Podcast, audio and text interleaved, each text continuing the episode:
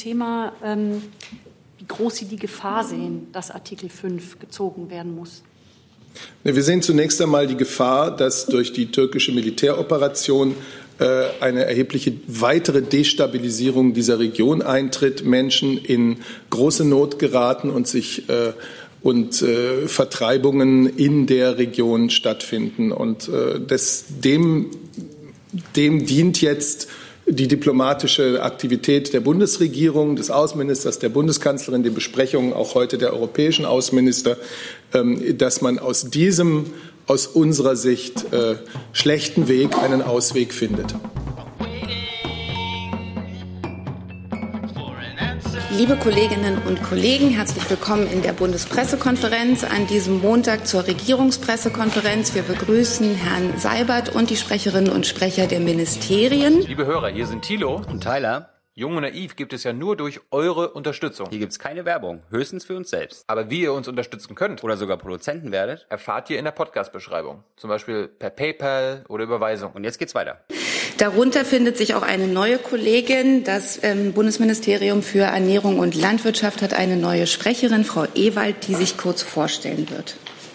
Ja, guten Tag. Mein Name ist Miriam Ewald. Ich arbeite jetzt seit Mai im Bundesministerium für Ernährung und Landwirtschaft und verstärke ab sofort die Pressestelle des Hauses als Referentin und Sprecherin. Und ich freue mich sehr auf die Zusammenarbeit mit Ihnen und auch mit den Kolleginnen und Kollegen der Häuser hier, die auch sprechen.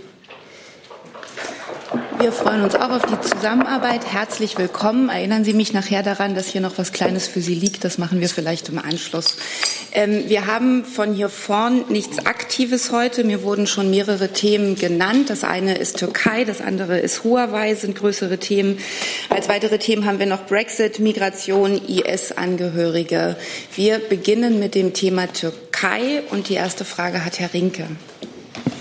Ja, Herr Seibert, ähm, die Kanzlerin hat ja gestern im Telefonat anscheinend ähm, Herrn Erdogan aufgefordert, äh, die Offensive abzubrechen. Ich hätte ganz gern nach möglichen Konsequenzen gefragt.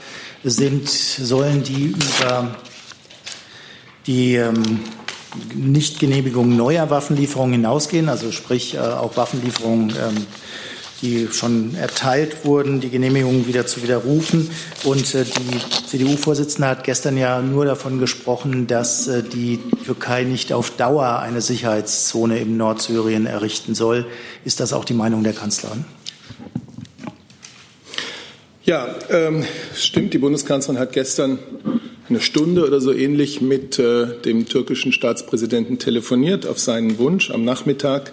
Ähm, wir haben darüber ja auch informiert und sie hat dabei noch einmal bekräftigt äh, die Haltung, die ja Frau Mogherini auch für die EU insgesamt äh, bereits herausgegeben hatte. Also wir appellieren, wie es andere europäische Regierungen auch tun, wie es Frau Mogherini auch tut, die Militäroperation zu beenden. Ja, die Türkei hat berechtigte Sicherheitsinteressen in der Region, aber diese Operation, äh, die sie jetzt dort durchführt, droht doch ganz offensichtlich größere Teile der lokalen Bevölkerung zu vertreiben. Sie droht diese zerbrechliche Region zunehmend und zu, noch zusehends zu destabilisieren und sie kann sogar zu einem Wiedererstarken des äh, sogenannten Islamischen Staates führen. Deswegen diese Aufforderung, wir hatten ja auch in der vergangenen Woche schon ähm, die Aufforderung, gar nicht erst eine solche militärische Intervention äh, zu unternehmen gemacht. Es erfüllt uns mit großer Sorge, dass die Berichte doch zeigen, der militärische Einsatz verschlechtert die Situation der Menschen, die humanitäre Lage dort dramatisch. Es sind schon viele Menschen auf der Flucht. Wir sind im engen Kontakt, nicht nur mit unseren europäischen Partnern. Für die Bundeskanzlerin war das gestern natürlich auch ein Gesprächsthema mit dem französischen Präsidenten, den sie in Paris getroffen hat, sondern wir sind auch im engen Kontakt mit der Regierung der Vereinigten Staaten.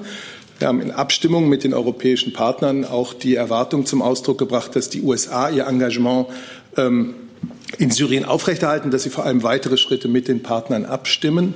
Und zu der Frage der äh, Waffenlieferungen äh, ist hier, glaube ich, schon gesprochen worden. Ähm, am Freitag die Bundesregierung wird keine neuen Genehmigungen für Rüstungsgüter, die durch die Türkei in Syrien eingesetzt werden könnten, erteilen. Es gilt weiter, dass wir eine restriktive und verantwortungsvolle Rüstungsexportpolitik betreiben. Das heißt, auf die Region bezogen, wir betrachten natürlich sehr genau die Entwicklung in der Türkei, in Syrien, im östlichen Mittelmeer, verfolgen das sehr genau und berücksichtigen das wie bisher im Rahmen unserer Genehmigungspraxis.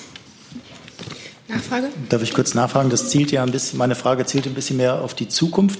Was passieren wird, wenn die Türkei den deutschen und EU-Forderungen nicht nachkommen wird? Werden dann die äh, Waffengenehmigungen weiter verschärft, also sprich ausgedehnt auf die Waffenlieferungen, die schon zugesagt wurden? Und äh, was sagen Sie zu der Äußerung von Frau Kramp-Karrenbauer, dass die Türkei vor allem nicht dauerhaft äh, eine Sicherheitszone besetzen soll? Da die mir nicht vorliegt, kann ich sie jetzt hier nicht, äh, nicht äh, kommentieren. Ich habe für die Bundeskanzlerin, für die Bundesregierung gesagt, wir sehen, dass es berechtigte Sicherheitsinteressen der Türkei gibt. Die Türkei ist stark äh, bedroht, auch immer wieder durch, äh, durch äh, Terrorismus. Ähm, das ist für uns jedoch keine Begründung äh, für diese jetzt gestartete militärische Operation. Und deswegen die Aufforderung der Bundeskanzlerin, der Bundesregierung, diese Operation zu beenden. Wir werden uns, deswegen möchte ich jetzt mit Ihnen nicht äh, weiter in die Zukunft schauen, wir werden uns Tag für Tag intensiv mit unseren Partnern äh, darüber absprechen, wie wir der Entwicklung, äh, wie sie sich vollzieht, gerecht werden. Darf ich dazu kurz ergänzen? Ja. Ich, ich würde Sie dazu gerne auch noch auf die Äußerungen von Außenminister Maas von heute Morgen äh, verweisen. Der ist heute mit seinen europäischen Amtskollegen gemeinsam beim Rat der EU-Außenminister in Luxemburg äh, und hat auch dort darauf hingewiesen, äh, dass es jetzt darauf ankommt, äh, eine möglichst gemeinsame europäische Haltung auch hinzubekommen gerade auch äh, bei dem Thema, was wir gerade angesprochen haben, bei den Rüstungsexporten. Ähm, und wir möchten alle Möglichkeiten nutzen, im europäischen Rahmen gemeinsam auf die Türkei einzuwirken, weil wir glauben, dass es äh, ja, so größere Wirkung erzielt. Und er hat auch gesagt, ähm, wir möchten auch den Dialog mit der Türkei äh, fortsetzen, um gemeinsam auf die Türkei einwirken zu können. Und wenn das keinen Erfolg hat, wird man sich weitere Maßnahmen vorbehalten. Die nächste Frage dazu hat Frau Dudin. Herr Seibert, Sie haben es gerade noch mal gesagt. Ähm, Sie haben Bezug genommen auf die äh, berechtigten Sicherheitsinteressen der Türkei, haben aber gleichzeitig gesagt, das ist keine Begründung für die derzeitige Operation. Jetzt wollte ich ähm, gern wissen, wie bewerteten die Bundesregierung diese Offensive? Ähm, Erdogan sagt genau in Bezug auf die Sicherheitsinteressen, dass es diesbezüglich dann auch verfass äh, völkerrechtskonform ist. Sehen Sie das dann auch so? Nun, genau darin liegt ja, ähm, also in der Beurteilung dieser Offensive und ob sie geeignet ist, äh, Sicherheitssorgen, äh, die die Türkei berechtigterweise hat, äh, auszuräumen. Darin liegt ja die Meinungsverschiedenheit. Und deswegen kommen wir, wie auch andere europäische Regierungen, wie auch die hohe Beauftragte Frau Mogherini, ähm, zu dem Schluss, äh, die Türkei aufzufordern, diese Operation zu beenden. Wir sehen nicht, wie eine, eine weitere Destabilisierung dieser Region, wie ähm, das Auslösen von neuen Flüchtlingsströmen, wie die sich zuspitzend schlechte humanitäre Situation der betroffenen Menschen in der Region dazu führen kann, ähm, dass äh, Sicherheitssorgen geringer werden. Kurze Nachfrage, ist die Offensive dann in Ihren Augen völkerrechtswidrig? Also wir können nach derzeitigem Stand nichts erke nicht erkennen, dass die aktuelle Situation in Syrien eine gegen kurdische Gruppen gerichtete Militärintervention dort völkerrechtlich legitimieren würde. Äh, bei all dem gilt, was immer die Türkei unternimmt, muss sich im Rahmen des Erforderlichen und Verhältnismäßigen bewegen. Oberster Schutz haben die Einhaltung des humanitären Völkerrechts und der Schutz von Leib und Leben der Zivilbevölkerung. Die nächste Frage hat Frau Reifenrath.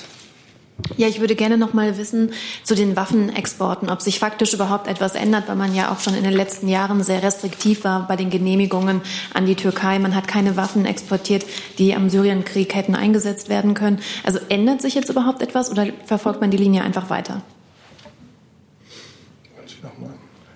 Also ich glaube, der Außenminister hat das ähm, am Wochenende äh, sehr deutlich zum Ausdruck gebracht, dass wir ähm, entschieden haben, auf, aus der jetzigen Situation heraus ähm, keine neuen Genehmigungen zu erteilen für äh, Exporte von ähm, Rüstungsgütern, die von der Türkei in Syrien eingesetzt werden könnten. Ich glaube, diese Entscheidung ähm, steht zunächst mal für sich. Ich, wir tun uns hier ja, äh, ja, wir sind, sind hier gewissen Einschränkungen ausgesetzt, was äh, die Auskunft über Einzellieferungen angeht. Äh, deswegen muss ich Sie da leider um Verständnis bitten, dass ich über den, den Lieferstand einzelner Projekte hier keine Auskunft geben kann. Die nächste Frage hat Herr Wiegold. Ja, zum einen ähm, an Herrn Seibert oder an Herrn Burger. Der luxemburgische Außenminister Asselborn hat heute Morgen vor der Gefahr eines NATO-Bündnisfalls im Falle einer Auseinandersetzung Syrien-Türkei gewarnt. Ist das eine Besorgnis, die die Bundesregierung teilt?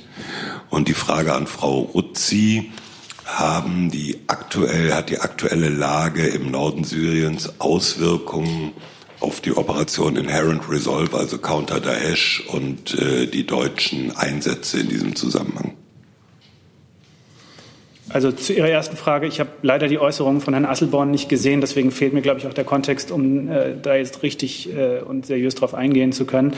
Ähm, ich glaube, wie wir zu der türkischen Militäroperation stehen und wie große Sorgen wir uns machen, ähm, dass sie äh, für die Stabilität der Region eben keine positive, sondern sehr negative Folgen hat. Äh, das haben wir hier sehr, sehr deutlich gemacht in den letzten Tagen.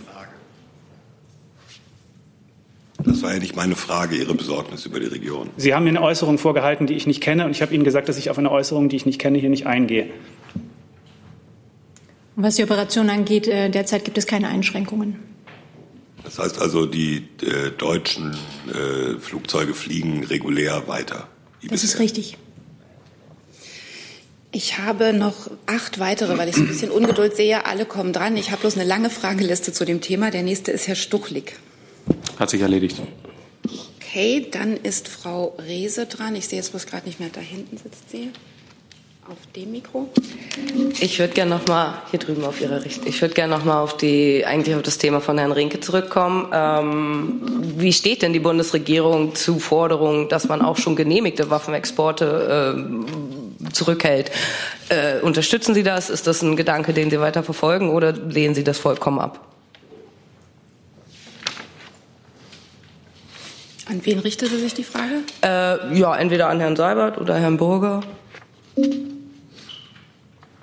Also wir machen ja schon seit geraumer Zeit, Jahren, eine vertiefte Einzelfallprüfung ähm, im Abgleich mit der fortlaufenden Genehmigungspraxis der EU-Mitgliedstaaten. Und dabei berücksichtigen wir ganz besonders äh, Risiken wie einen möglichen Einsatz im im Kurdenkonflikt oder in regionalen Konflikten. Äh, das heißt, da wird bereits sehr genau hingeguckt und das hat auch in der Vergangenheit bereits äh, zu Entscheidungen äh, in Einzelfällen von Rüstungsexporten geführt. Insofern kann ich Ihnen im Moment nicht sagen, dass der Widerruf von Genehmigungsentscheidungen, die in dem sehr restriktiven Kontext gefallen sind, im Moment zur Debatte steht. Dann hätte ich noch eine Zusatzfrage, wahrscheinlich an Frau Ruzzi. Äh, könnten Sie spezifizieren, welche Rüstungsgüter oder Waffensysteme denn jetzt unter diesen neuen Stopp äh, fallen? Ähm, nein, das kann ich nicht, denn es liegt nicht in meiner Ressortverantwortung. Da bitte ich um Verständnis. Okay. Könnte ein anderes Ministerium dazu was sagen? Wirtschaft?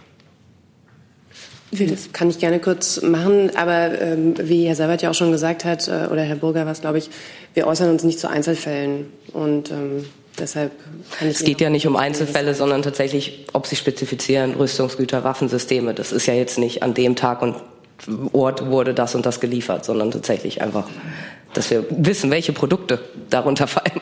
Nach meinem Verständnis fällt das unter Einzelfälle und deshalb kann ich Ihnen dazu hier nichts sagen. Okay. Also ich, ich, kann vielleicht einfach nur noch mal wiedergeben, was der Außenminister gesagt hat. Er hat gesprochen von Rüstungsgütern, die in Syrien Anwendung finden könnten durch die Türkei. Das ähm, hätte ich gerne spezifiziert. Ja, Wenn wir glaub, die Sprecher ausreden lassen, wäre uns, glaube ich, geholfen. Entschuldigung.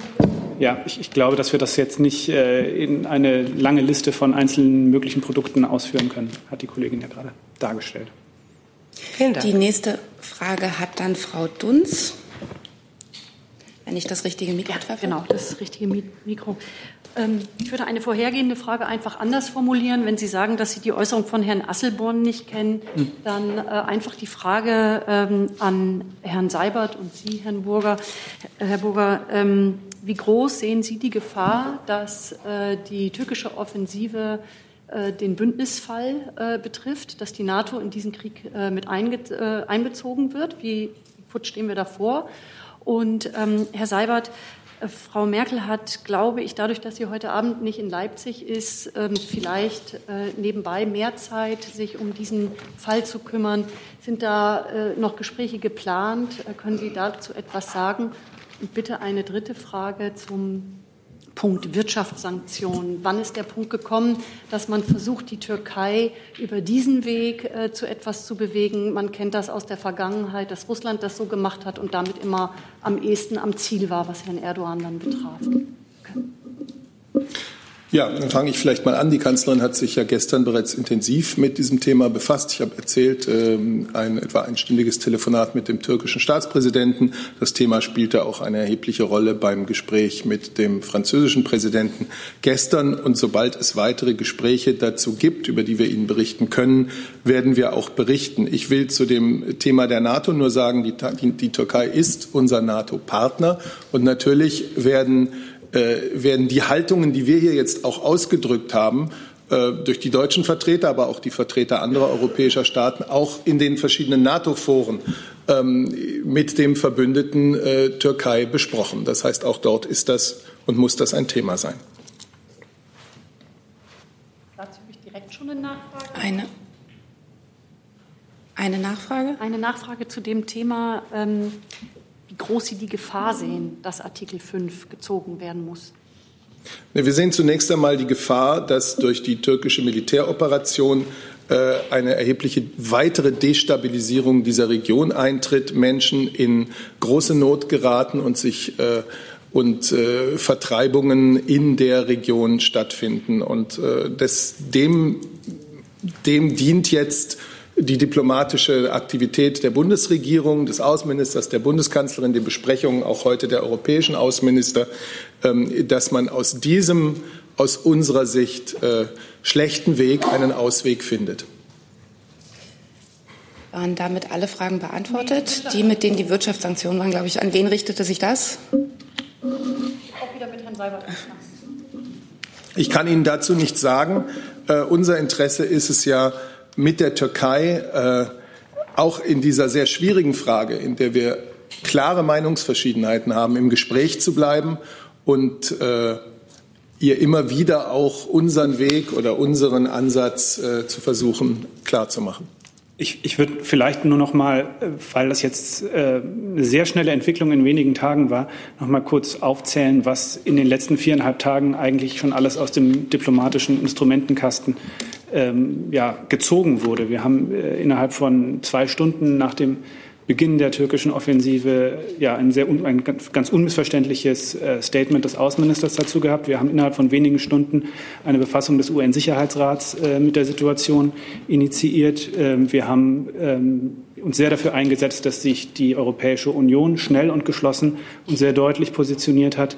Ähm, wir haben die Maßnahmen getroffen, die der Außenminister zum Thema äh, Rüstungsexporte am Wochenende äh, angekündigt hat. Wir haben jetzt heute in Brüssel die Beratungen der europäischen Außenminister ähm, zu weiteren Maßnahmen. Wie gesagt, der Außenminister hat äh, die Hoffnung zum Ausdruck gebracht, dass es gelingt, ähm, beispielsweise beim Thema Rüstungsexporte dort im europäischen Rahmen sich zu einer gemeinsamen Haltung zu verständigen ähm, ja, wie gesagt, es sind jetzt äh, in den letzten viereinhalb Tagen schon eine ganze Reihe von Maßnahmen äh, ergriffen worden.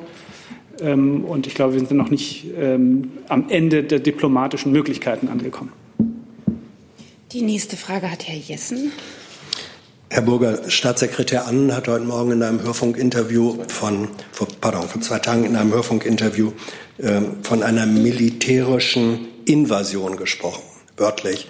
Als Staatssekretär hat er damit die offizielle Haltung des Auswärtigen Amtes zum Ausdruck gebracht. Das Auswärtige Amt sieht das, was die Türkei macht, als militärische Invasion an.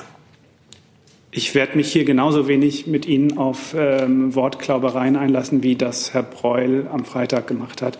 Ähm, Sie haben die Äußerungen der Bundesregierung des Außenministers ähm, vom letzten äh, Mittwoch vorliegen. Sie haben die Äußerungen, die wir in der Regierungspressekonferenz gemacht haben. Ähm, alles Weitere überlasse ich Ihnen. Ja, dann haben Sie eben festgestellt, dass das, was Ihr Staatssekretär, der Vertreter des Ministers, macht, Wortklauberei ist. Nein, ich doch. Nein, er hat, er hat von einer militärischen Invasion gesprochen. Sie umgehen, Sie und Herr Seibert umgehen dieses Wort sehr sorgfältig. Sie sprechen von einer militärischen Operation. Ich frage nur, wenn Nils Annen, der Staatssekretär des Auswärtigen Amtes, von einer militärischen Invasion spricht, ob er damit die Meinung und die Einschätzung und Wertung des Auswärtigen Amtes zum Ausdruck gebracht hat. Das ist keine Wortglauberei. Herr Jessen, der Sachverhalt ist doch völlig klar. Türkisches Militär ist auf syrischem Staatsgebiet. Äh, was wir zur völkerrechtlichen Bewertung dessen zu sagen haben, habe ich Ihnen vorher ausdrücklich gesagt. Und welchen Begriff Sie dafür nun präferieren, das überlasse ich Ihnen. Ich möchte nur wissen, Entschuldigung, ob der Begriff, den der Staatssekretär des Auswärtigen Amtes präferiert, Invasion, ob das der Begriff ist, der offiziell für die Position des Auswärtigen Amtes steht. Das ist eine einfache Ja- oder Nein-Antwort. Ja, ich habe dazu jetzt alles gesagt, was ich Ihnen dazu zu sagen habe. Damit hat die nächste Frage Frau Herzog. Ähm, was schätzt die Bundesregierung, wie viele IS-Angehörige seit Beginn der türkischen Offensive aus Haftanstalten oder geschlossenen Lagern freigekommen sind? Und was weiß man über die dort festgehaltenen Deutschen? Ja, ähm, wir verfolgen diese Medienberichte und äh, die Meldungen, äh, die wir haben über ähm, die Flucht ähm, oder ähm, ja, das ähm, Verlassen von solchen Lagern und Haftanstalten natürlich sehr genau. Ähm, wir haben dazu aber im Moment keine eigenen belastbaren Erkenntnisse, die über das hinausgehen, äh, was äh, in den Medien auch berichtet wird. Deswegen kann ich Ihnen dazu hier keine weiteren Erkenntnisse mitteilen. Nachfrage? Ähm, haben Sie eine Zahl, vielleicht noch aus der Zeit vor der Offensive, über Deutsche, die dort festgehalten werden in dieser Region? Ich kann Ihnen sagen, dass ähm, die Zahl der uns bekannten Fälle. Und ich muss dazu sagen, ähm, dass wir hier, weil wir in dieser Region äh, keinen eigenen Zugang haben, das haben wir hier schon öfter ausgeführt, weil wir dort nicht die Möglichkeit haben, konsularische Betreuung für deutsche Staatsangehörige zu leisten, weil wir einfach physisch nicht dort vor Ort sind. Ähm, wir haben dort also keine Erkenntnisse aus erster Hand, aber die Zahl der uns bekannten Fälle von deutschen Staatsangehörigen in diesem äh, Lager Ein Isa, über das ähm, in den letzten Tagen berichtet wurde, liegt im einstelligen Bereich. Frau Höhner hat die nächste Frage. Ähm, Benjamin Netanyahu warnt vor ethnischen Säuberungen der Türkei in den kurdischen Gebieten. Ähm, hat die Bundesregierung vor, Frage an Herrn Seibert, Herr Burger und vielleicht auch ans Innenministerium, Herr Alter, ähm, hat die Bundesregierung vor, Flüchtlinge aufzunehmen aus dieser Region spezifisch und befürchtet die Bundesregierung ethnische Säuberungen? Gut, ich habe ja gerade gesagt, dass auch wir beobachten und auch die Berichte sehen, wonach Teile der lokalen Bevölkerung äh, vertrieben werden. Und das ist natürlich ähm, eine Destabilisierung, das ist etwas, das nicht unterstützt werden kann. Unser ganzes diplomatisches Arbeiten alleine als Bundesrepublik Deutschland, vor allem aber auch mit den europäischen Partnern, auch der Versuch, im UN-Sicherheitsrat voranzukommen, ähm, die Gespräche, die wir dazu in der NATO führen, dienen dem Ziel, dass diese Situation, dieser Situation Abhilfe geschaffen wird und dass diese Situation, die wir jetzt bedauerlicherweise sehen, nicht lange Bestand hat. Daran arbeiten wir. Wollen das das BMI will ergänzen? Ja, Sie wissen ja, dass, äh, dass die Bundesregierung sich im Rahmen des Resettlement-Programms an der Aufnahme von Flüchtlingen aus Drittstaaten beteiligt. Ähm, die aktuelle Situation, die sich in Nordsyrien äh, abspielt derzeit, ist noch nicht äh, konkret Gegenstand dieser Überlegungen gewesen. Haben wir eine Frage hier auf der linken Seite hin. Ja, Weiland, äh, Spiegel. Ich habe äh, zwei Fragen, einmal an Herrn Seibert und einmal nochmal an Herrn Burger. Zunächst an Herrn Burger. Sie sprachen äh, vor einiger Minuten davon, dass, sich, äh, dass man sich als EU-Außenminister äh, und dazu gehört ja auch Deutschland dann im weiteren Dialog äh, begeben möchte mit der Türkei, aber auch weitere Maßnahmen nicht ausschließt, falls das nicht fruchten sollte. So habe ich Sie verstanden. Können Sie dazu vielleicht etwas sagen, was weitere Maßnahmen äh, betreffen könnte, etwa ähm, Einreisesperren für bestimmte türkische Politiker, äh, KfW-Kredite und so weiter. Wir hatten ja im Fall von Denis Yücel, der damalige Außenminister Gabriel, Sie erinnern sich, hatte ja mal eine Palette von Maßnahmen in dem Fall aufgelegt. Äh, Reisewarnung und so weiter äh, für deutsche Touristen. Wird in diese Richtung gedacht oder lassen Sie diese Maßnahmen heute noch offen? Also was ich hier gesagt habe, das war ein direktes Zitat des Außenministers aus seinen Äußerungen heute Morgen vor dem Treffen der EU-Außenminister. Ähm, ich will natürlich dem, was die EU-Außenminister heute besprechen, nicht vorgreifen und äh, ja, ich glaube, ich würde auch an dieser Stelle nicht über das hinausgehen wollen, was der Minister dazu heute Morgen zu sagen hatte. Herr Seibert, an Sie die Frage und vielleicht auch an das Bundesinnenministerium. Äh, gibt es irgendwelche Vorbereitungen äh, für den Fall, dass es doch zu einer größeren Flüchtlingswelle, ähnlich wie vielleicht 2015 mit einem Hauptziel der Bundesrepublik kommen könnte? Oder sehen Sie im Moment noch überhaupt nicht eine solche Lage. Es gab ja die Drohung des äh, türkischen Präsidenten äh, in den äh, vergangenen Wochen immer mal wieder. Und auch da konkret meine Frage, ist das gestern von der Kanzlerin im Telefonat mit Herrn Erdogan nochmal angesprochen worden, dieses Thema, diese Drohung dann möglicherweise, ich sage mal das etwas umgangssprachlich, die Schleusen aufzumachen und die Flüchtlinge, die bereits in der Türkei ja äh, sind, äh, nach äh, Europa, Nordeuropa dann weiterreisen zu lassen? Also zunächst mal ist es eine Tatsache, dass in der Türkei, die Schätzungen gehen auseinander, sagen wir jetzt mal rund drei Millionen syrische Flüchtlinge sich aufhalten, die die Türkei aufgenommen hat und dass es aufgrund des EU-Türkei-Abkommens eine Finanzierung des der, der humanitären Verhältnisse, in denen diese Flüchtlinge leben, gibt durch die EU und dass wir das für richtig halten und dass wir auch bereit sind, das weiterzumachen. Das muss man äh, zunächst einmal jetzt auch trennen von dem, was äh, in Nordsyrien passiert. Diese Flüchtlinge sind nun mal in der Türkei und sie zu ernähren, ihnen Unterkunft zu geben, sie auszubilden, ihre Gesundheitsversorgung, Schulen, schulische Betreuung für diese Flüchtlinge zu organisieren, das kostet die Türkei Geld. Und äh, im Rahmen des EU-Türkei-Abkommens äh, hat Europa sich richtigerweise bereit gefunden, daran äh, das mitzufinanzieren. Und insofern äh, ist das das, was wir tun. Wir haben in letzter Zeit äh, ja auch mit der türkischen Seite darüber gesprochen, wie, wie das weiterentwickelt werden kann, wie man äh, für einen noch besseren Abfluss der schon gewährten, aber noch nicht ausgezahlten Mittel äh, sorgen kann. Das bleibt zunächst mal ein wichtiger Teil der Umsetzung des EU-Türkei-Abkommens, ähm, das weiterhin richtig ist. Ja, ich habe äh, dazu wenig zu ergänzen. Der Bundesinnenminister war vor knapp zwei Wochen in der Türkei. Das war ein Zeitpunkt, bevor diese militärische Operation begann. Das heißt also auch unabhängig davon, ähm, ist der Bundesinnenminister sensibel für, das, äh, für die Anzahl der Flüchtlinge, die sich in der Türkei befinden, auch diejenigen, die sich noch außerhalb der Türkei befinden. Und ähm, insofern sind die Überlegungen und die Vorbereitungen, die wir treffen, äh, auch ungeachtet der aktuellen Ereignisse in Nordsyrien richtig. Das haben wir auch vorher getan. Und äh, im Spezifischen, wenn Sie die Frage stellen, ob wir in Deutschland darauf vorbereitet sind, kann ich nur sagen, dass die Behörden sich nach 2015 umfangreich äh, auf die Situation eingestellt haben. Wir haben strukturelle Veränderungen vorgenommen. Wir haben die Infrastruktur verbessert. Wir haben auch unsere Datenverkehre geordnet und die Abläufe sind heute wesentlich effizienter und besser, als sie 2015 waren. Und insofern äh, haben wir aus dieser Situation gelernt.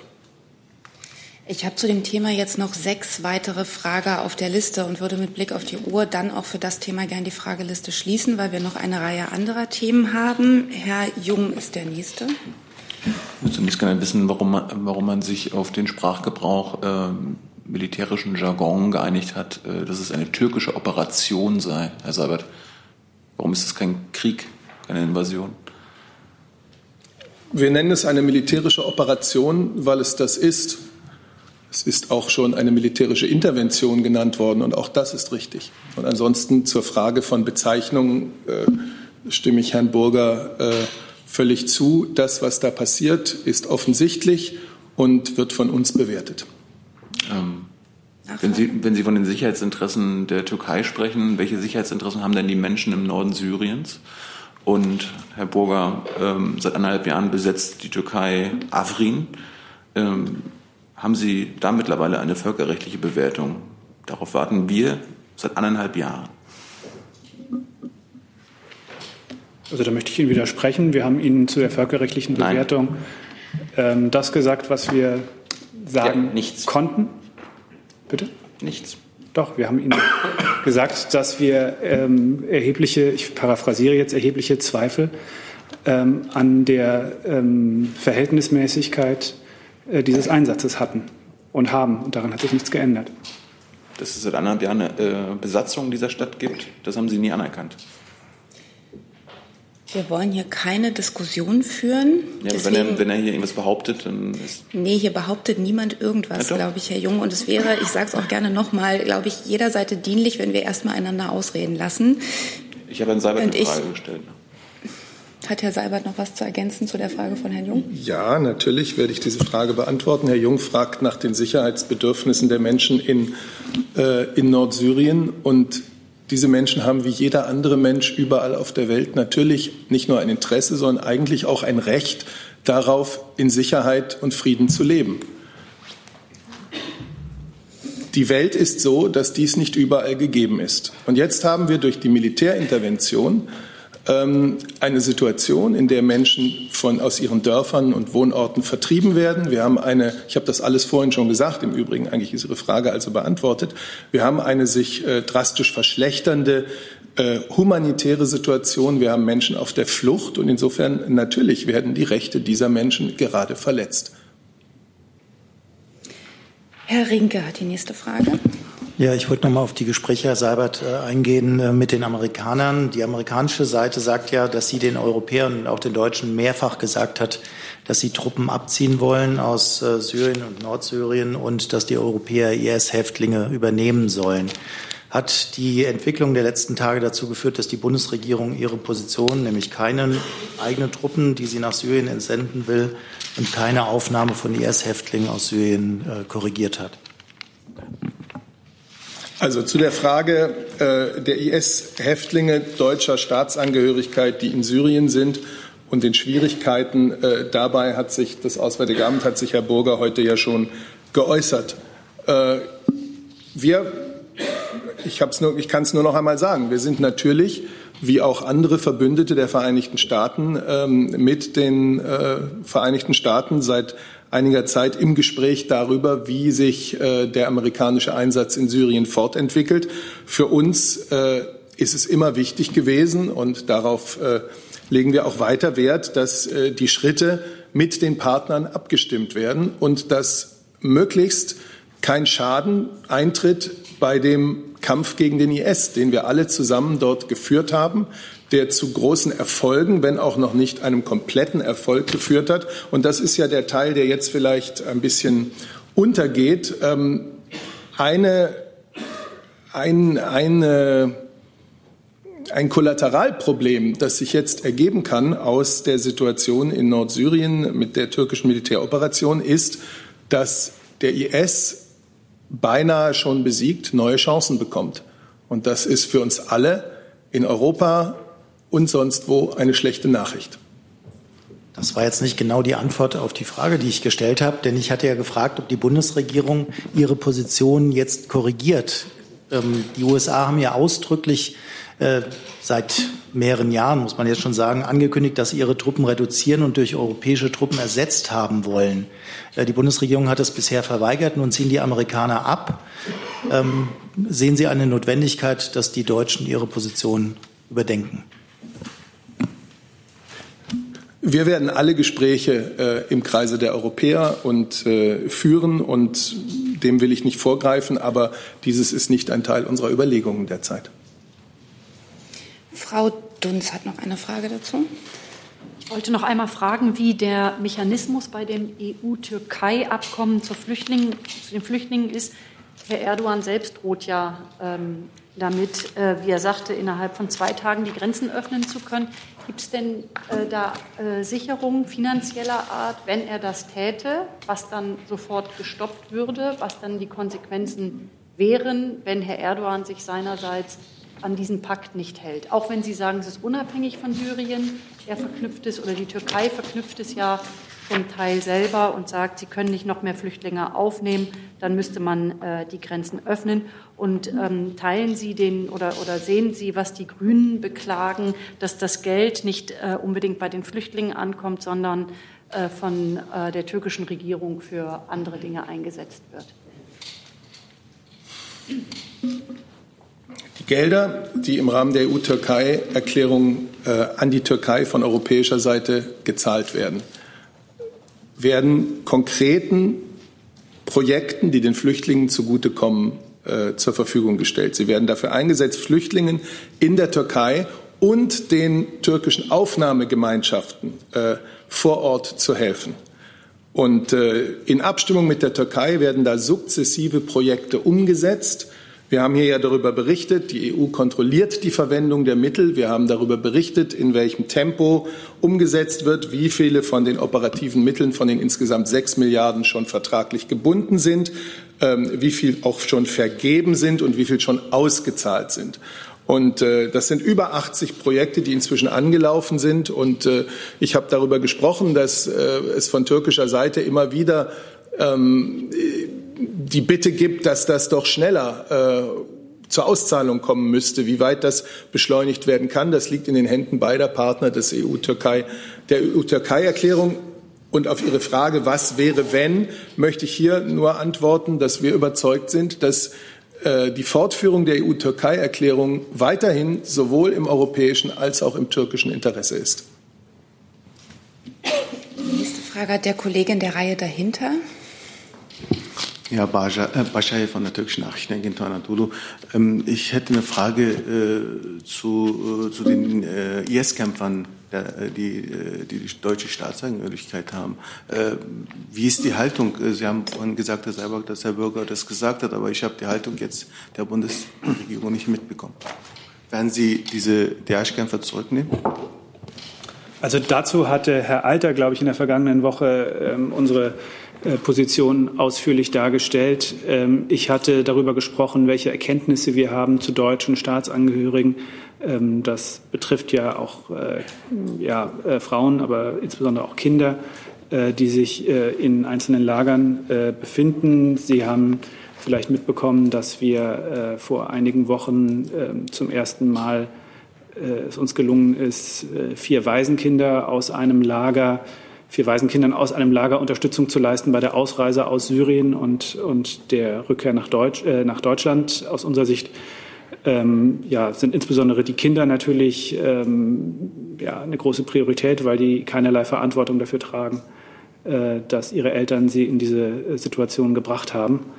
Ähm, und deswegen war und ist unser Augenmerk ähm, darauf gerichtet, insbesondere den Kindern, dort äh, jede Unterstützung zukommen zu lassen, die möglich ist, um äh, ihre Sicherheit zu gewährleisten. Ähm, das aber alles vor dem Hintergrund, dass wir zu den Lagern und äh, insgesamt zu der Region äh, keinerlei Zugang haben, ähm, weil ja, die politische Situation so ist, dass wir in Syrien derzeit keine diplomatische Vertretung haben und in diesem äh, Gebiet keine konsularische Präsenz haben können zur Frage der, der Bedingungen für, ähm, für eine Rückkehr von Leuten, denen Strafvorwürfe gemacht werden, hatte, wie gesagt, das BMI in der letzten Woche äh, vorgetragen. Können Sie uns vielleicht noch mal fragen? Wie Wollen Sie kurz ergänzen? Ja, ich kann das machen. Also die, die Position ähm, unseres Hauses äh, ist äh, im Grunde genommen äh, in drei Punkten zusammengefasst. Erstens, es kann keine pauschale Übernahme geben, sondern die Entscheidung muss im jeweiligen Einzelfall getroffen werden. Zweitens, äh, bei der Person, die wir übernehmen sollen, muss die Identität völlig zweifelsfrei geklärt sein. Und drittens, äh, derjenige, der nach Deutschland übernommen wird, darf für die hiesige Bevölkerung keine Gefahr darstellen. Das sind im Wesentlichen die Eckpunkte. Und äh, Sie sehen Ähm, insbesondere beim dritten Punkt. Wir haben es ja mit Menschen zu tun, die äh, ausgereist sind, um unsere, gegen unsere Bevölkerung, gegen unser Wertesystem zu kämpfen. Und äh, insofern äh, ist die Position, die wir vertreten, auch angesichts der aktuellen Situation noch richtig. Nachfrage? Eine Nachfrage. Nichtsdestotrotz sind es äh, deutsche Staatsbürger. Also äh, nehmen Sie diese deutsche Staatsbürger, lassen Sie diese Leute dort? Die, die Position, die ich gerade vorgetragen habe, bezieht sich auf äh, Personen, die einen Deutschlandbezug haben. Ja. Die nächste Frage hat die Kollegin hier vorne in der Mitte. Dorothee Dröpke von der NBR. Ich habe nochmal eine Frage zur Flucht der ähm, IS-Kämpfer. Ähm, gibt es denn Maßnahmen, um entkommene, zurückreisende IS-Kämpfer zu erkennen und äh, zu überwachen von Seiten der Bundesregierung? Ja, das, ich glaube, die Frage kann ich beantworten. Ähm, eine unerkannte oder unkontrollierte Einreise von diesen äh, IS-Kämpfern in Richtung Europa oder Deutschland gilt es zu verhindern. Und ähm, dabei ist zu berücksichtigen, dass wir an den äh, Außengrenzen des Schengen-Raums äh, systematische Grenzkontrollen haben. Das heißt, jede Person, die über die Grenze kommt, wird kontrolliert und es wird auch jede Person äh, beim Grenzübertritt fahndungsmäßig überprüft. Das bedeutet, ähm, dass Personen, die äh, in Deutschland mit dem besonderen Zusatz ausländische Kämpfer im, im Fahndungssystem, im Schengener Informationssystem erfasst worden sind, im Rahmen dieser Grenzkontrollen auch erkannt werden. Ähm, das heißt, es greifen die Mechanismen, äh, die an den Grenzen gelten, an den Luftgrenzen, an den Seegrenzen, auch an den Landgrenzen, die auch ungeachtet der aktuellen Situation verhindern soll, dass Straftäter oder schwere Straftäter nach Europa in den Schengen-Raum einreisen. Darüber hinaus gibt es aber keine weiteren Überwachungsmaßnahmen.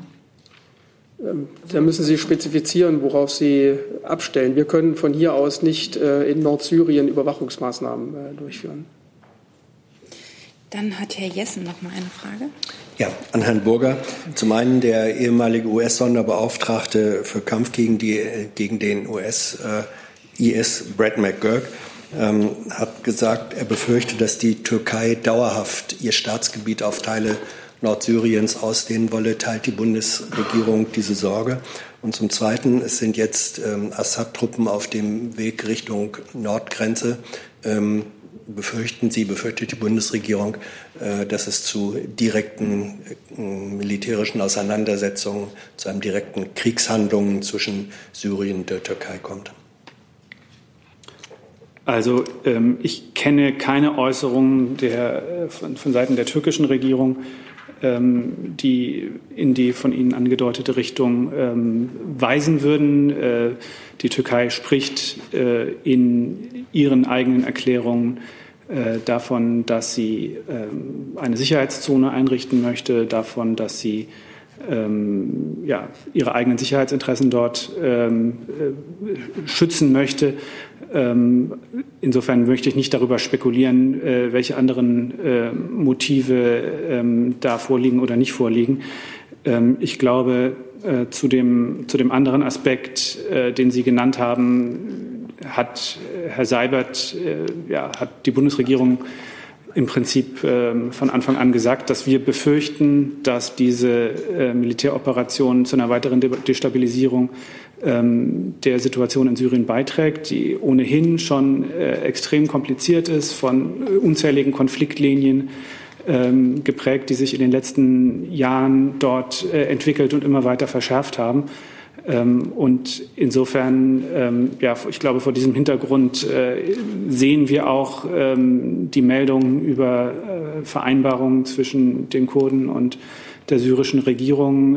all das äh, macht die Situation nicht leichter, sondern verkompliziert die Situation natürlich weiter. Technische Nachfrage. Verfügt die Bundesregierung über eigene Informationsquellen in der Region?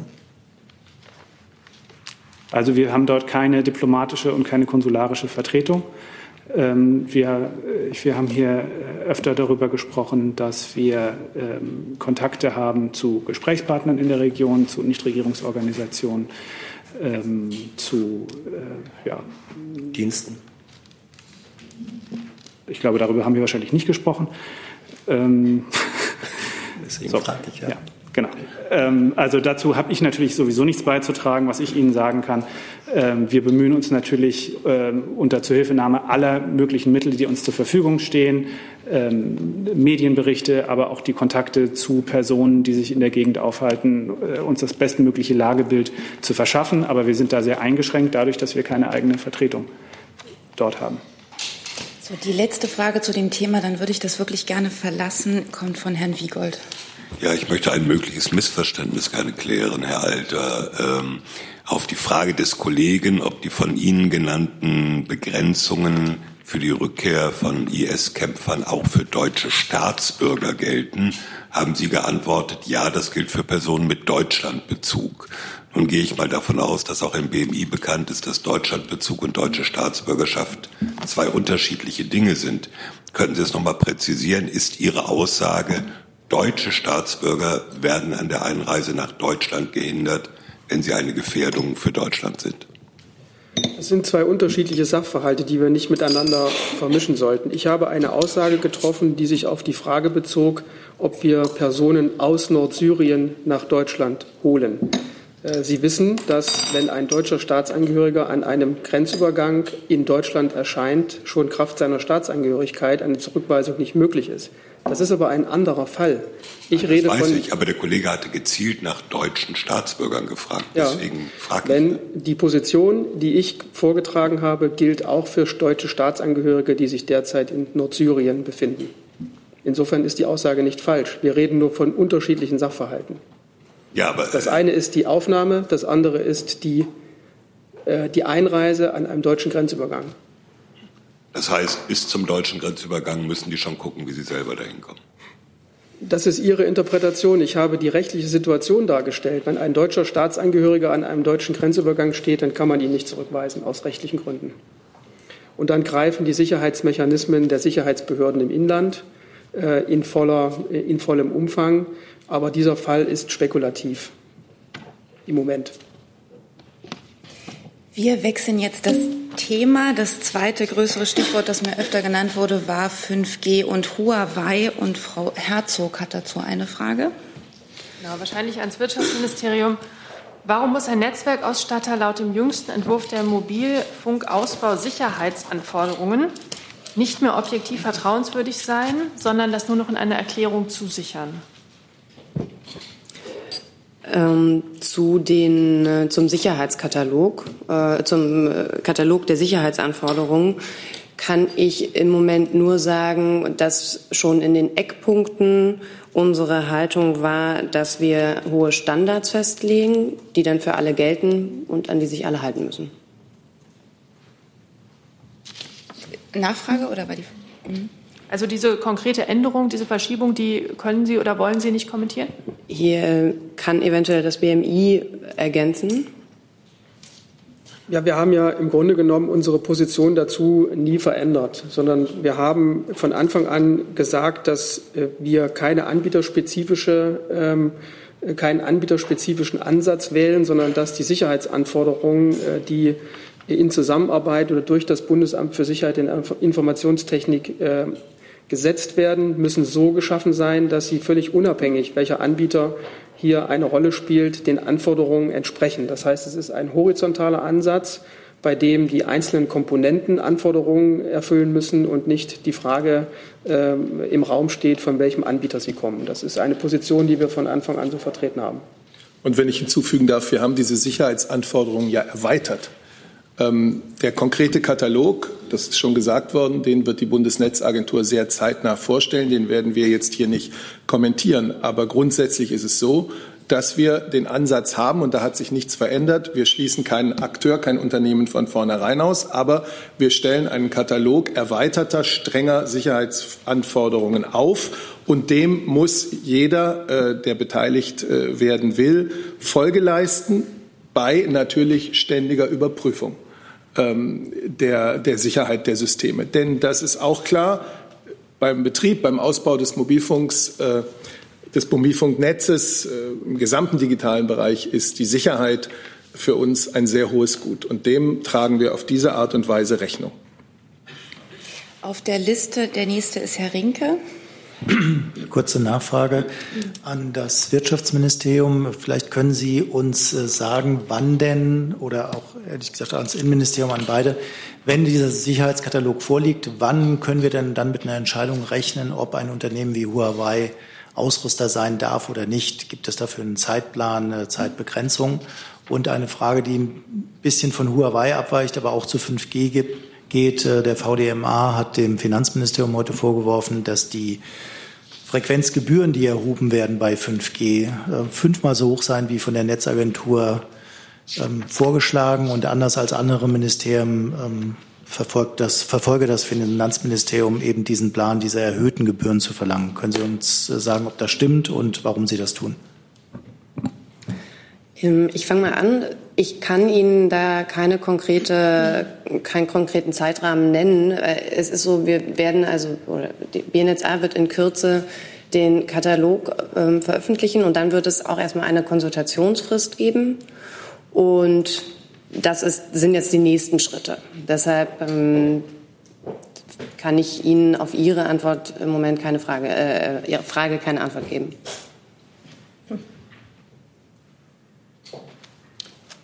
Zu Ihrer Frage an mich. Ich kann Ihnen dazu äh, nur sagen, dass die Gespräche äh, dazu derzeit laufen innerhalb der Regierung und äh, ich die aktuelle Berichterstattung nicht kommentiere. Aber können Sie uns denn einen Grund geben, warum das Finanzministerium anders als offenbar andere Ministerien den fünffachen Wert äh, ansetzt an Gebühren, äh, als die Netzagentur vorschlägt? Wie gesagt, wir sprechen innerhalb der Regierung und da bleibt es dabei. Ich habe auf der Liste zu dem Thema noch in dieser Reihenfolge Frau Reifenrath, Frau Höhne, Herrn Stuchlik und nochmal Frau Herzog. Wenn ich das richtig gesehen habe, dann ist Frau Reifenrath die nächste.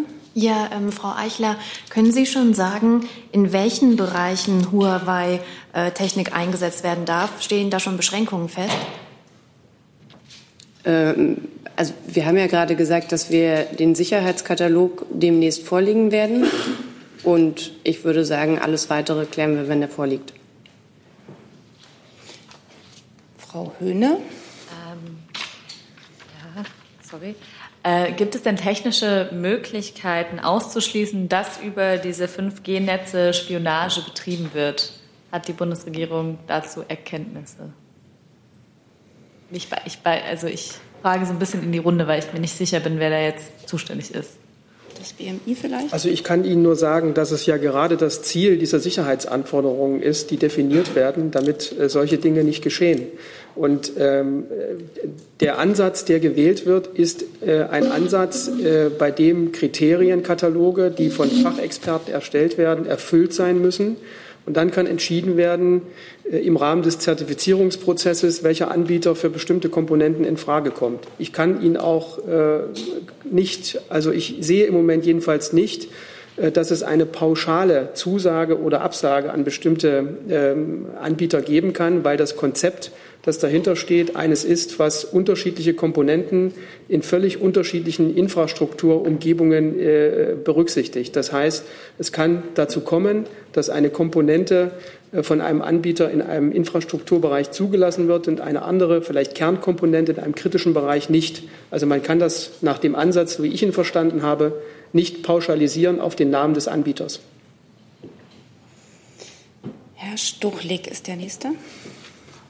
Herr Seibert, das Handelsblatt berichtet, dass das Kanzleramt interveniert habe, um die Sicherheitsanforderungen für die Telekommunikationsnetze abzuschwächen. Da die Kanzlerin ein Zerwürfnis mit China befürchte, würden Sie es kommentieren? Ist das so? Ja, es gab ähm, diese Berichterstattung, die habe ich auch zur Kenntnis genommen. Da hieß es, eine, eine Verbotsklausel oder so sei da von Seiten des Bundeskanzleramts rausgenommen. Dazu kann ich sagen, äh, unseres Wissens hat es in keiner der Entwurfsfassungen eine solche Verbotsklausel gegeben. Deswegen hat es auch keine Intervention des Bundeskanzleramts gegeben, um die von der Bundesnetzagentur entworfenen Sicherheitsanforderungen abzumildern.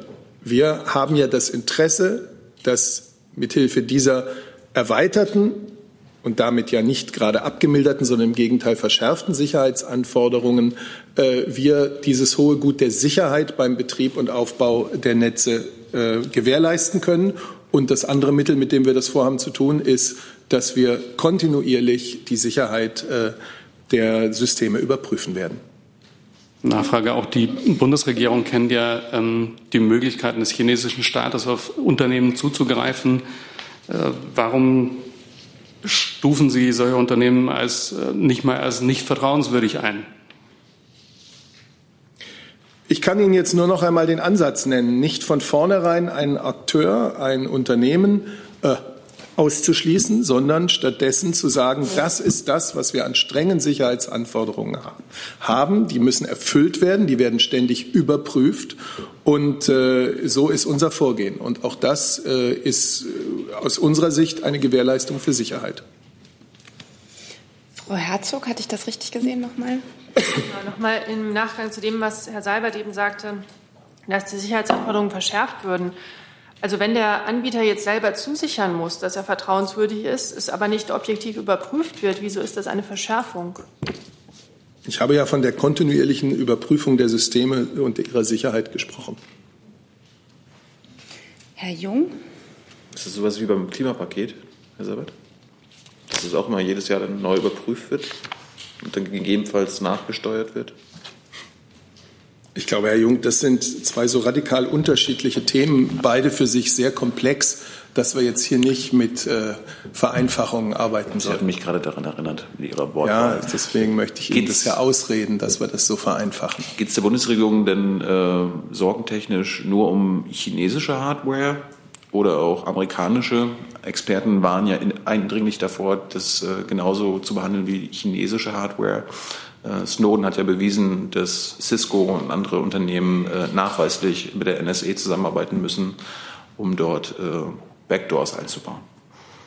Es geht uns darum, dass beim Betrieb und beim Ausbau und späteren Betrieb der Mobilfunknetze wir das höchstmögliche Maß an Sicherheit haben. Und diese Sicherheitsanforderungen, die die Bundesnetzagentur ähm, veröffentlichen wird, gelten für alle. Dann gehen wir für die nächste Frage nach hinten. Äh, das linke oder das rechte Mikro, welches ist Ihnen lieber? Ja, das rechte. Ja, okay. Ja, wenn jetzt äh, gerade mit dem ähm, vertrauenswürdigen Partner äh, das jetzt etwas äh, herausgenommen wurde, es gibt ja doch auch innerhalb der Bundesregierung doch auch Bedenken äh, mit Blick auf China und die Sicherheitspraktiken. Ähm, wird denn dann auf anderer Ebene bilateral weiter daran gearbeitet, ähm, da vielleicht zu einer besseren ähm, Sicherheit zu kommen und in welcher Form? Also in Form eines, einer äh, Vereinbarung, Abkommens oder ist das am Tisch? Naja, die, äh, das breite Thema äh, der Cybersicherheit und der Sicherheit in der Datenübertragung ist, bei ist immer ein wichtiges Thema bei Gesprächen zwischen Deutschland und China. Und das werden wir sicherlich auch immer wieder Anlass haben, neu vorzubringen. Dazu sind verschiedene Runden gelaufen. Aber das ist jetzt natürlich eine sehr pauschale Frage. Jetzt geht es um die Frage ähm, der Mobilfunknetze und der Ausrüster, die sich am Ausbau und Betrieb äh, engagieren wollen und um die konkrete Frage, welchen Sicherheitsstandards sie dabei genügen müssen. Und das sind strenge. Weitere Fragen zu dem Thema habe ich nicht auf der Liste. Zu dem Thema nochmal, Frau Hühne? Vielleicht habe ich es einfach falsch verstanden. Bestätigen Sie die Frage, also bestätigen Sie, dass es diese Klausel gab und dass die jetzt nicht mehr da ist? Also das nee, das bestätige ich nicht. Ich dachte, ich hätte es auch gesagt. Ja, aber weil die in Kollegin, keiner Entwurfsfassung weil die Kollegin es gerade meinte und äh, Sie da nicht widersprochen haben, deswegen. Nein, nein, eine, ich dachte, ich hätte es so gesagt, ich sage es gerne nochmal, vielleicht liegt es an mir. Eine solche angebliche Verbotsklausel hat es meines Wissens oder unseres Wissens in keiner der Entwurfsfassungen gegeben und deswegen hat es auch einen solchen, eine solche Intervention des Bundeskanzleramtes nicht gegeben.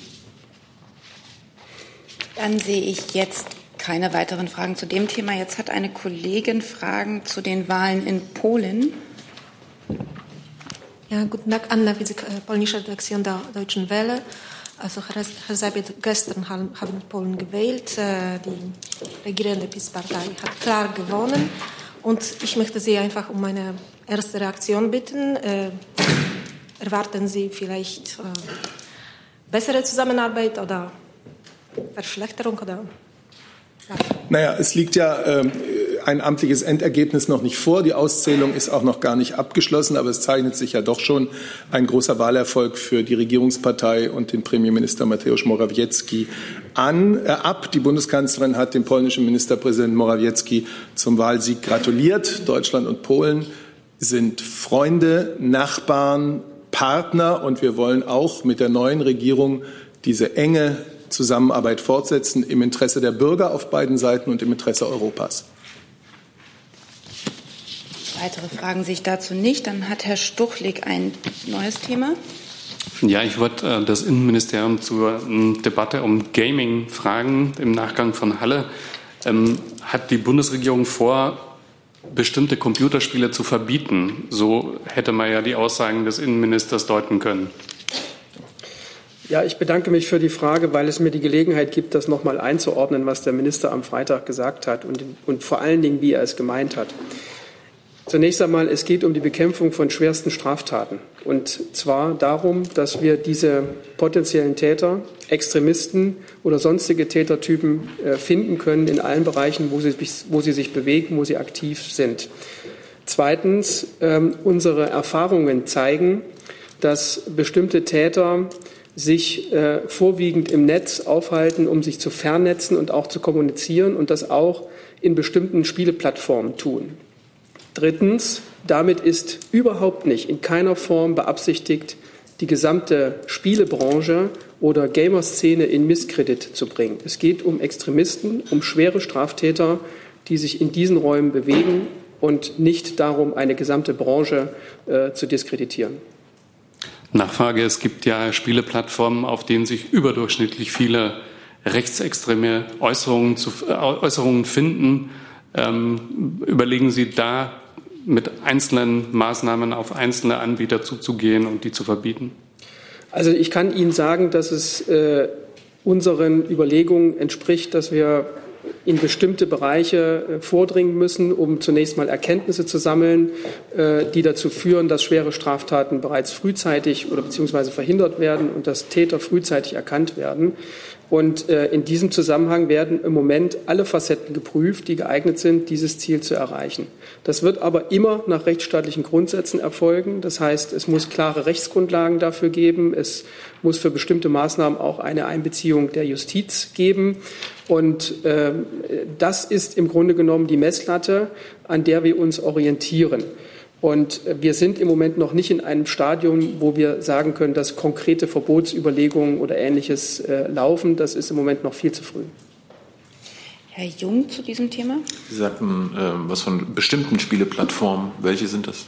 Ich kann das und will das auch an der Stelle nicht näher spezifizieren, weil genau das zu einer Pauschalisierung führt, wenn man bestimmte Bereiche, bestimmte Spiele äh, konkret benennt, dann äh, kommt es zu diesen Pauschalurteilen, die wir auf jeden Fall vermeiden wollen. Es geht darum zu schauen, wo bewegen sich Extremisten, in welche Bereiche dringen sie vor und daran orientieren wir uns. Wenn ich was dazu sagen darf, sehen Sie, Gamer gibt es doch in Deutschland wahrscheinlich Millionen, wahrscheinlich auch hier im Saal unten wie oben. Und 34 Millionen, ja. Okay, so viel hätte ich gar nicht gedacht, aber Millionen. Und die sind in ihrer überwiegenden Mehrzahl natürlich völlig unbescholten. Worauf der Bundesinnenminister zu Recht hingewiesen hat, ist, dass rechtsextremistische Gewaltverherrlichung auch im digitalen Raum ein Problem ist und dass Rechtsextremisten auch Plattformen, die bei Gamern populär sind, für ihre Zwecke missbrauchen. Und es ist die Pflicht des Staates, die Pflicht äh, einer Regierung, da aufmerksam zu sein und die Rechtsextremisten auch dort zu bekämpfen. Dadurch, dass es so vage Ihre Aussagen sind, äh, bei 34 Millionen Gamern, 41 Prozent der Gamer in Deutschland äh, spielen Shooter-Spiele. Das sind ja fast 14 Millionen, also fühlen sich jetzt gerade vielleicht verdächtigt. Warum können Sie das nicht spezifizieren, was Sie meinen, wie Sie das meinen? Meinen Sie Online-Gaming-Spiele, Twitch-Spiele, PlayStation-Spieler, PC-Spieler? Also ich kann, ich kann nur noch mal wiederholen, vielleicht in anderen Worten, was ich eben gesagt habe. Mhm. Das Entscheidende ist doch nicht, dass jemand ein Spiel spielt, egal welches Spiel, sondern das Entscheidende ist, dass es die Kombination geben kann aus einem möglicherweise auch schon tatentschlossenen extremistischen Täter, der sich in diese Bereiche hineinbegibt, um sich zu vernetzen, um zu kommunizieren und vielleicht auch mit bestimmten Spielen seine Hemmungen äh, äh abzubauen, bevor er dann den Tatentschluss für die Realität umsetzt. Und das ist sozusagen der Ansatz. Das heißt, äh, die Perspektive, die wir im Bundesinnenministerium haben, ist bezogen auf potenzielle extremistische Straftäter und nicht auf Menschen, die Spiele spielen. Es, haben Sie wissenschaftliche Erkenntnisse, sorry, äh, wissenschaftliche Erkenntnisse, dass es einen Zusammenhang gibt, einen nachweisbaren Zusammenhang zwischen Menschen, die Attentate begehen, Amok laufen und Gamern? Wir haben äh, aus Einzelfällen die Erkenntnis, dass ähm, Täter, die schwerste Straftaten begangen haben, sich vorher in äh, diesen Welten bewegt haben. Das ist aber gleichermaßen nicht pauschal zu bewerten, sondern das ist ein, eine spezifische Erfahrungswert, der vorhanden ist, der zumindest entkräftet, dass man diesen Zusammenhang völlig negieren kann. Das ist äh, sozusagen leider Gottes in der Praxis äh, äh, erkannt worden. Und äh, darüber hinaus bleibt es aber dabei, äh, nur weil man ein Spiel spielt, ist man nicht gleichzeitig ein potenzieller Straftäter. Und das ist eine ganz gefestigte Position auch des Bundesinnenministers. Herr Stuchlik nochmal. Ich hätte eine Frage an die Justizzuständigen. Ähm, es ist ja viel darüber gesprochen worden, dass man auch im Vorfeld bereits Prävention betreiben wolle, auch bei Hasspostings. Können Sie mir helfen, ab wann ist ein Hassposting ein strafrechtlich relevanter Fall? Wie ist das definiert? Ähm, also da gibt es eine Vielzahl von Straftatbeständen, die erfüllt sein können von einem Posting. Äh, die finden Sie im Strafgesetzbuch. Also das fängt an also von Volksverhetzung über Beleidigung, über Verleumdung. Ich kann das jetzt nicht abschließend alles hier äh, aufzählen. Es gibt im NetzDG, äh, das beschränkt sich auf eine Zahl äh, von Straftatbeständen, die dann besonders behandelt werden müssen. Finden Sie das aufgelistet? Plant denn die Bundesregierung eine Anzeigepflicht von Netzbetreibern auf den Weg zu bringen? Ähm, es ist im Gespräch, ja. Äh, unsere Ministerin hat sich dazu geäußert. Ich kann Ihnen das gleich noch mal raussuchen und wiedergeben. Ähm, aber ich kann Ihnen da jetzt noch nichts Konkretes zu sagen. Also ich könnte das vielleicht ergänzen. Äh, was der Bundesinnenminister fordert, sind drei Dinge. Erstens, Internetprovider sollen strafbare Inhalte, insbesondere solche, die unter Hasskriminalität fallen, an das Bundeskriminalamt melden müssen. Das Bundeskriminalamt muss im Einzelfall auch die zugehörigen IP-Adressen erhalten. Zweitens, das Bundesamt für Verfassungsschutz und die Bundespolizei müssen die Quellen-TKÜ durchführen können, damit Terroristen, Extremisten und Kriminelle nicht verdeckt kommunizieren können. Und drittens, das Bundesamt für Verfassungsschutz und die Bundespolizei müssen Online-Durchsuchungen durchführen können, um auf Daten von Terroristen, Extremisten und Kriminellen im Netz zugreifen zu können. Das sind die Forderungen. Herr Alter, die ähm, nehmen wir als Beispiel Facebook. Ähm, Im Moment leistet Facebook bei der Herausgabe nur dann Folge, wenn es sich um wirklich schwere Straftaten handelt. In allen übrigen Fällen müssen langwierige Rechtsverfahren angestrebt werden. Hat denn die Bundesregierung vor, sowas wie ein äh, wie in Frankreich zu machen, äh, wo es so ein beschleunigtes Verfahren gibt? Das sind Detailfragen, die ich Ihnen an dieser Stelle noch nicht beantworten kann. Sie wissen, wir sind auf Ressortebene im Gespräch. Ich habe die Forderung beschrieben in, in, in, einer allgemeinen Form. Wie man das konkret gesetzlich ausgestaltet, das muss man abwarten. Jedenfalls soll es nicht der Freiwilligkeit eines Unternehmens äh, vorbehalten bleiben, mitzuwirken oder nicht. Weitere Fragen zu dem Thema? Herr Jessen zu dem Thema? Herr Alter, der Datenschutzbeauftragte, Herr Kelber, hat ziemlich explizit gewarnt vor Teilen von dem, was er jetzt als äh, Strategie Ihres Hauses sieht. Wie gehen Sie mit dieser äh, Kritik um? Hat er, sehen Sie berechtigte Ansätze in, in Kelbers Sorgen oder sagen Sie, der Mann äh, liegt falsch? Also zunächst einmal ist die Frage, die Sie stellen, sehr allgemein. Deswegen kann ich sie auch nur allgemein beantworten. Und äh, ganz allgemein will ich sagen, dass der äh, Beauftragte für Datenschutz in dieser Bundesregierung eine sehr wichtige Funktion hat und uns auch immer darauf hinweist, wo mit Blick auf Datenschutzfragen mögliche Grenzen bestehen. Diese Kritik äh, nehmen wir sehr ernst zur Kenntnis äh, und lassen sie in unsere Überlegungen mit einfließen. Aber am Ende ist es immer eine Frage der Abwägung von unterschiedlichen Interessen. Und ich habe das eingangs gesagt, wir reden hier nicht über Bagatelldelikte, sondern wir reden hier über schwerste Straftaten, die verhindert werden sollen. Das ist im Übrigen der Anspruch, der gerade letzte Woche an die Bundesregierung immer wieder formuliert wurde. Und genau das versuchen wir äh, maßvoll in Einklang zu bringen. Das heißt also, die Kritik nehmen wir zur Kenntnis. Ob wir am Ende zur gleichen Auffassung gelangen, das muss man im Einzelfall prüfen. Also die Kritik von Herrn Kälber war, um das zu äh, explizieren, ähm, er sagte, statt weitere Eingriffe ähm, in Grundrechte der Bürger würde eben bedeuten, hier informationelle Selbstbestimmung vorzunehmen, sollte das Innenministerium lieber Vollzugsdefizite ähm, ausbessern oder äh, abschaffen. Sehen Sie, können Sie diese Kritik nachvollziehen? Hat er damit recht? Naja, also man, man kann ja im Grunde genommen beides tun. Also man muss ja einerseits die Vollzugsdefizite abbauen, wenn sie existieren, und andererseits aber auch zur Kenntnis nehmen, wenn wir über die Frage sprechen, ob, Bundes, ob das Bundesamt für Verfassungsschutz die Möglichkeit erhalten soll, verschlüsselte Kommunikation äh, zu sehen, dann ist es einfach ein Fakt in der heutigen Zeit, dass die äh, Kommunikation in diesen Bereichen sehr häufig verschlüsselt ist. Und wenn wir die Sicherheitsbehörden nicht mit entsprechenden Befugnissen ausstatten, dann sind wir da schlicht blind. Und das muss man zur Kenntnis nehmen. Wenn wir das nicht können, dann werden wir auch bestimmte Schutzmaßnahmen, auf die die Bevölkerung einen berechtigten Anspruch hat, nicht durchführen können. Und genau in dieser Abwägung befinden wir uns da. Weitere Fragen sehe ich nicht mehr. Ich gucke ein bisschen sorgenvoll auf die Uhr. Ich habe noch vier Themen auf der Liste. Herrn Garcia, Herrn Rinke, Frau Herzog und dann dort hinten nochmal. Herr Garcia ist der Nächste. Ja, äh, Herr Schreiber, wie bewertet die Bundesregierung das Urteil des spanischen äh, obersten Gerichtshofes? Dass äh, neue Politiker, äh, katalanische Politiker, ähm, wegen Aufruhr bis äh, von sechs bis 13 Jahre äh, Haftstrafen verurteilt hat. Ja, wir haben ja über die lange Zeit dieses Thema die Menschen beschäftigt, immer wieder unsere Überzeugung zum Ausdruck gebracht, dass der Katalonien-Konflikt innerhalb der spanischen Rechts- und Verfassungsordnung zu behandeln ist. Dieses ist nun durch das oberste Gericht Spaniens mit den heutigen Urteilen geschehen. Ich habe die für die Bundesregierung nicht zu kommentieren. Weitere Fragen sehe ich dazu nicht. Dann hat Herr Rinke noch mal ein neues Thema. Ja, eine Frage zum Brexit, äh, Herr Seibert.